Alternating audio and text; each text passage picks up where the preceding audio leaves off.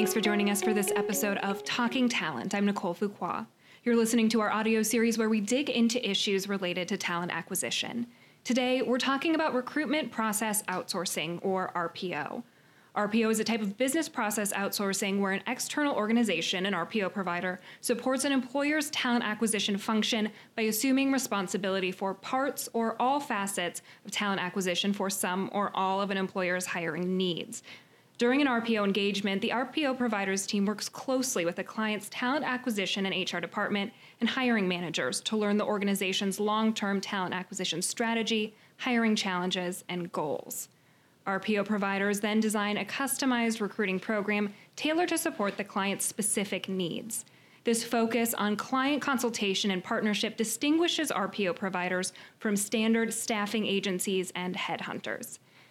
Joining us to talk about RPO is Jessie McGowan, People Scout's leader of business development in North America.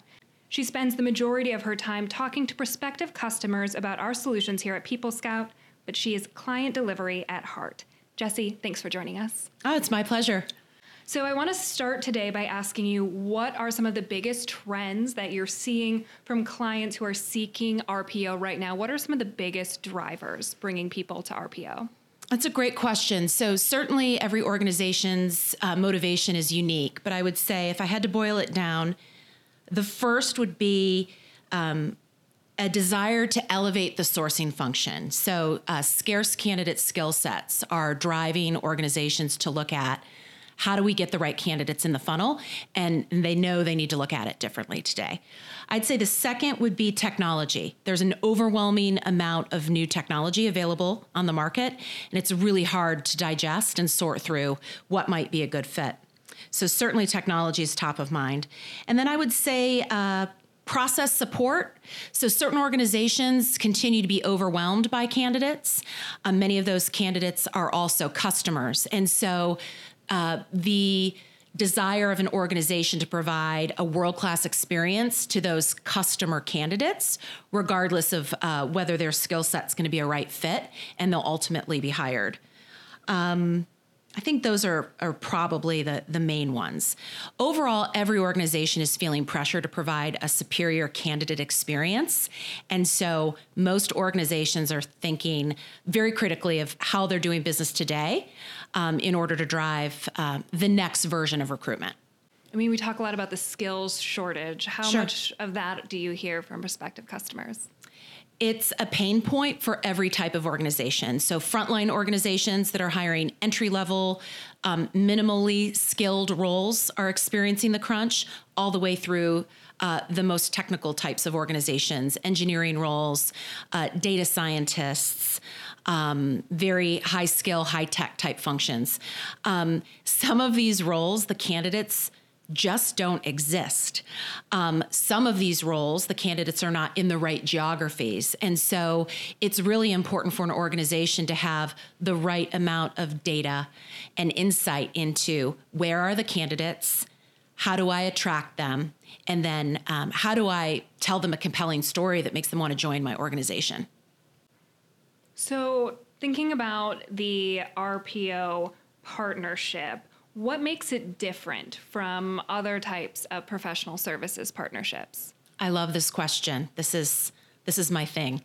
Um, the RPO relationship between the provider, People Scout, and uh, the partner organization is really unique. It's quite different than your typical vendor uh, relationship or your vendor negotiation.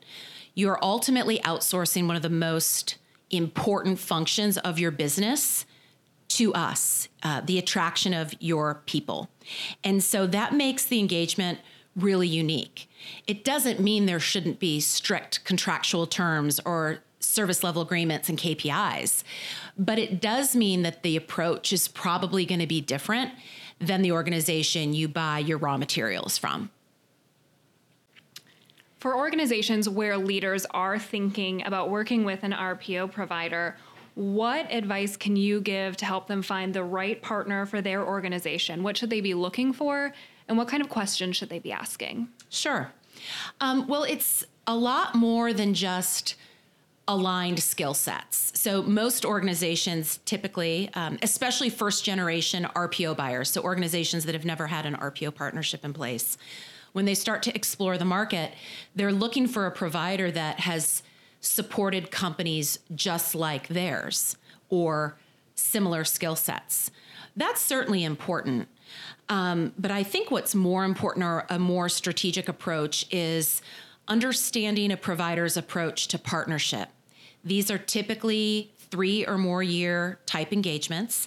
Um, so we're going to be working together for a number of years. And so partnership fit, um, mission and values, um, alignment to how we do business together um, is even more important than an alignment across skill sets.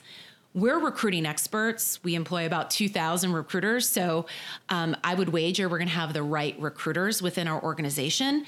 What I think is more strategic or provides more strategic value to uh, to the partner is are we the right fit as partners? Um, can we see ourselves doing business together for many years and growing together? Um, because the market is constantly changing, and so having a respon- highly responsive partner um, that is uh, committed to your organization is uh, is probably the priority. So going back to those drivers we talked about at the beginning, how can an organization that's looking for an RPO provider ensure that the provider is going to address those issues that they're looking to solve? Yeah, so a lot of that happens through the um, really through the sales process. So as we explore a potential relationship, getting to know one another through meetings and discovery sessions, capabilities, presentations, um, I think it's important for that organization that's potentially seeking a partner to explore what kind of technology offerings the RPO provider has and, and what's their approach to technology. Uh, People Scout certainly has a point of view there that I think is a differentiator. Uh, what suite of services do they offer? Will they be able to grow with my organization, for instance, if we wanted to add an MSP provider or if there's an element of temporary staffing? Is this the, the type of partner that might be able to also assist me in those areas? Um, would certainly be um, something for that organization to consider. So, when you're working with an RPO provider, you, clients are often going to see a lot of change in their programs when they get started. What advice do you have for embracing and managing that change? Yeah, well, first of all, they want to see change. If they're not seeing change uh, in the implementation of their RPO solution, uh, they're not going to achieve differentiated results. So that's really important. Um, having a partner with a lot of experience around change management is key. And feeling that comfort level that your partner is going to take you through the process through tools, experience, and ongoing support. Um, but I would say embracing the change first off and knowing that this is the first step in um, in building your world class TA function is is number one. Uh, number two would be setting the right expectations with the stakeholders, and oftentimes the best way to do that is by involving them in the process early on. So involving those stakeholders in the presentations with your potential providers so that they are being educated along the way so that they get some say or some influence in which partner uh, wins the business um, and so that none of these messages are a surprise. You know, um, marketing is all about repetition. Um, this is a similar approach. You know, we want those stakeholders to hear change is coming. Here's why. Here's the value. Um, and so, where I've seen organizations involve the right stakeholders early on is where I've seen the most success through implementation and then program launch.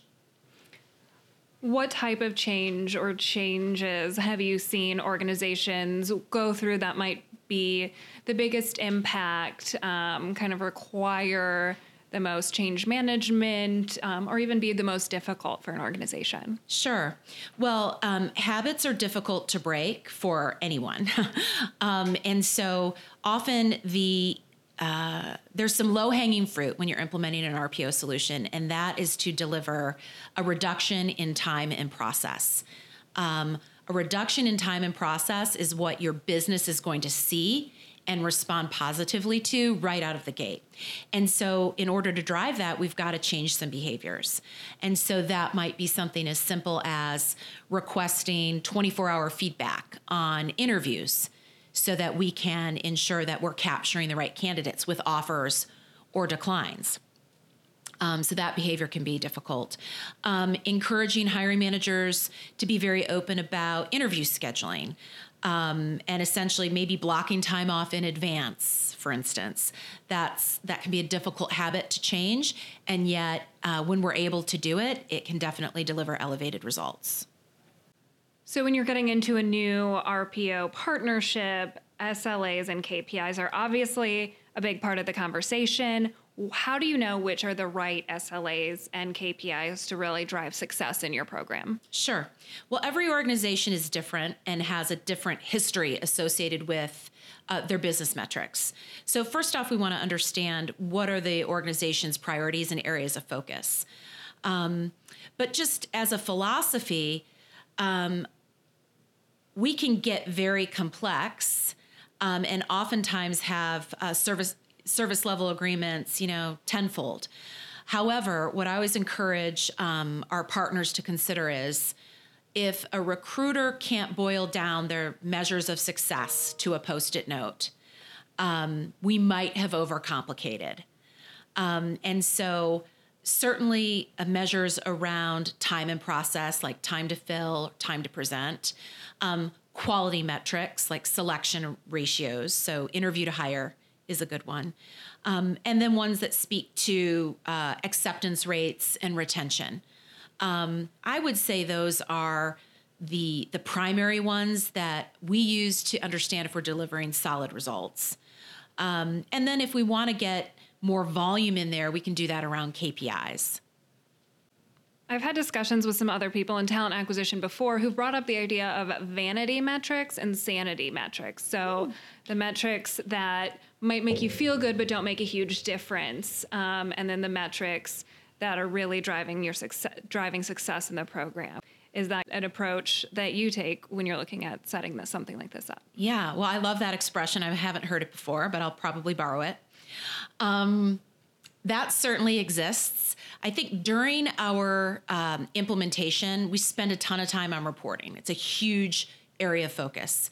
What we want to understand is what measures are really driving value and insights. So, if a measure or a report isn't driving informed business decisions, it's probably that vanity metric and probably really not necessary.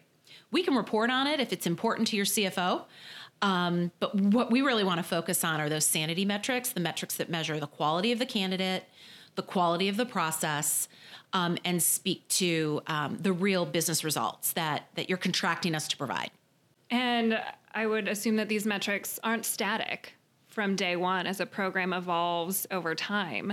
Can you tell me a little bit how sure. they change? Yeah, um, we'd prefer those metrics to evolve over time. So oftentimes we are launching a program with a certain set of metrics that might be based on uh, history of that organization or might be the sanity metrics that we think are going to be um, essential to measuring the quality of the program. And then, very quickly, as we master different parts of the process or drive elevated or refined results, we find that we're able to uh, change our focus. So, essentially, if we've mastered time to present, we can move on um, to focus in within a different area of the business and measure a different driver. Can you talk to me a little bit about how technology fits into the process? And what are some of the opportunities a client can find with technology and the right RPO partner? Sure. So, technology is really exciting today. There are hundreds of new products coming out every month. Um, and we see it as our role as an RPO partner uh, to be constantly surveying the market. Um, having a, a, strong understanding of what's available out there and being able to make the right recommendations to our team. Uh, that's what we did when we built our Affinix technology stack. Uh, we saw a real opportunity in the market to provide candidates that consumer like experience that we all um, take advantage of every day when we make a purchase on Amazon. And so that's what Affinix does when it comes to the candidate experience. Um, but our take on technology is that it's people plus technology. Uh, we're certainly not proposing that we replace uh, recruiters or that human interaction with the tech, but we certainly leverage the technology to drive robust candidate pipelines. Um, it bolsters our speed to market. Uh, when our uh, recruiters are using Affinix, they're able to come up with a short list of candidates within minutes. Um, of completing a requisition in the system. And so that translates to real value um, and real business results to our partners. So we're really excited about it. It also frees up our recruiters to be more talent consultants. And so it elevates the experience for the hiring manager, it elevates the experience for the candidate because they're really getting special care, attention, and coaching from our recruiters. Um, and it, it allows our recruiters to really grow in their roles rather than do work that can really easily be replaced by tech.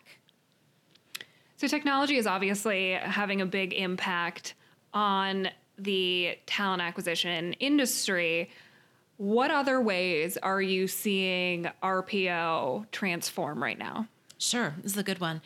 Um, well, we're seeing prospective partners be really creative around the suite of services they want to take advantage of um, which is great because we have that flexibility. So we're seeing um, RFPs be very specific about which subset or range of services they're interested in evaluating. Um, we didn't used to see that. It, it, it, it used to be, I think, a lot uh, more broad. So the consumer is definitely becoming more educated around what's available, which is great.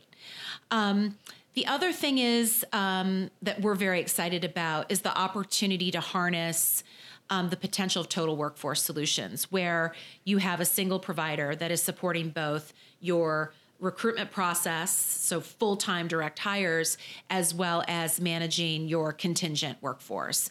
And so, what we see is the potential for organizations to really take advantage of that single partnership that single reporting platform that enables them to make better informed decisions around um, labor purchases, essentially.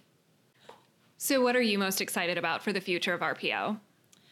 I would say the potential that's out there. Um, as the technology capability grows um, and solutions become more sophisticated, I think the the landscape's going to open up even more to even perhaps small medium sized businesses. Um, RPO has historically been something that's really for the big players. So organizations that are hiring a thousand or more every year. And I see our technology enabling us to bring RPO services to, to that medium business size um, in a way that we just haven't seen before.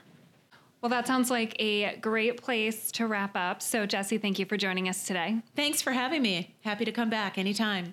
And thank you for listening. If you have any questions that we didn't cover today, you can send them our way. Just email us at marketing at peoplescout.com or you can find us on social media. Just search People Scout on Facebook, Twitter, and LinkedIn. To make sure you don't miss an episode, visit our blog and subscribe to our feed on iTunes or wherever you listen to podcasts. If you enjoy our show, please rate and review. Talking Talent is a People Scout production, music by Sound Design through Shutterstock.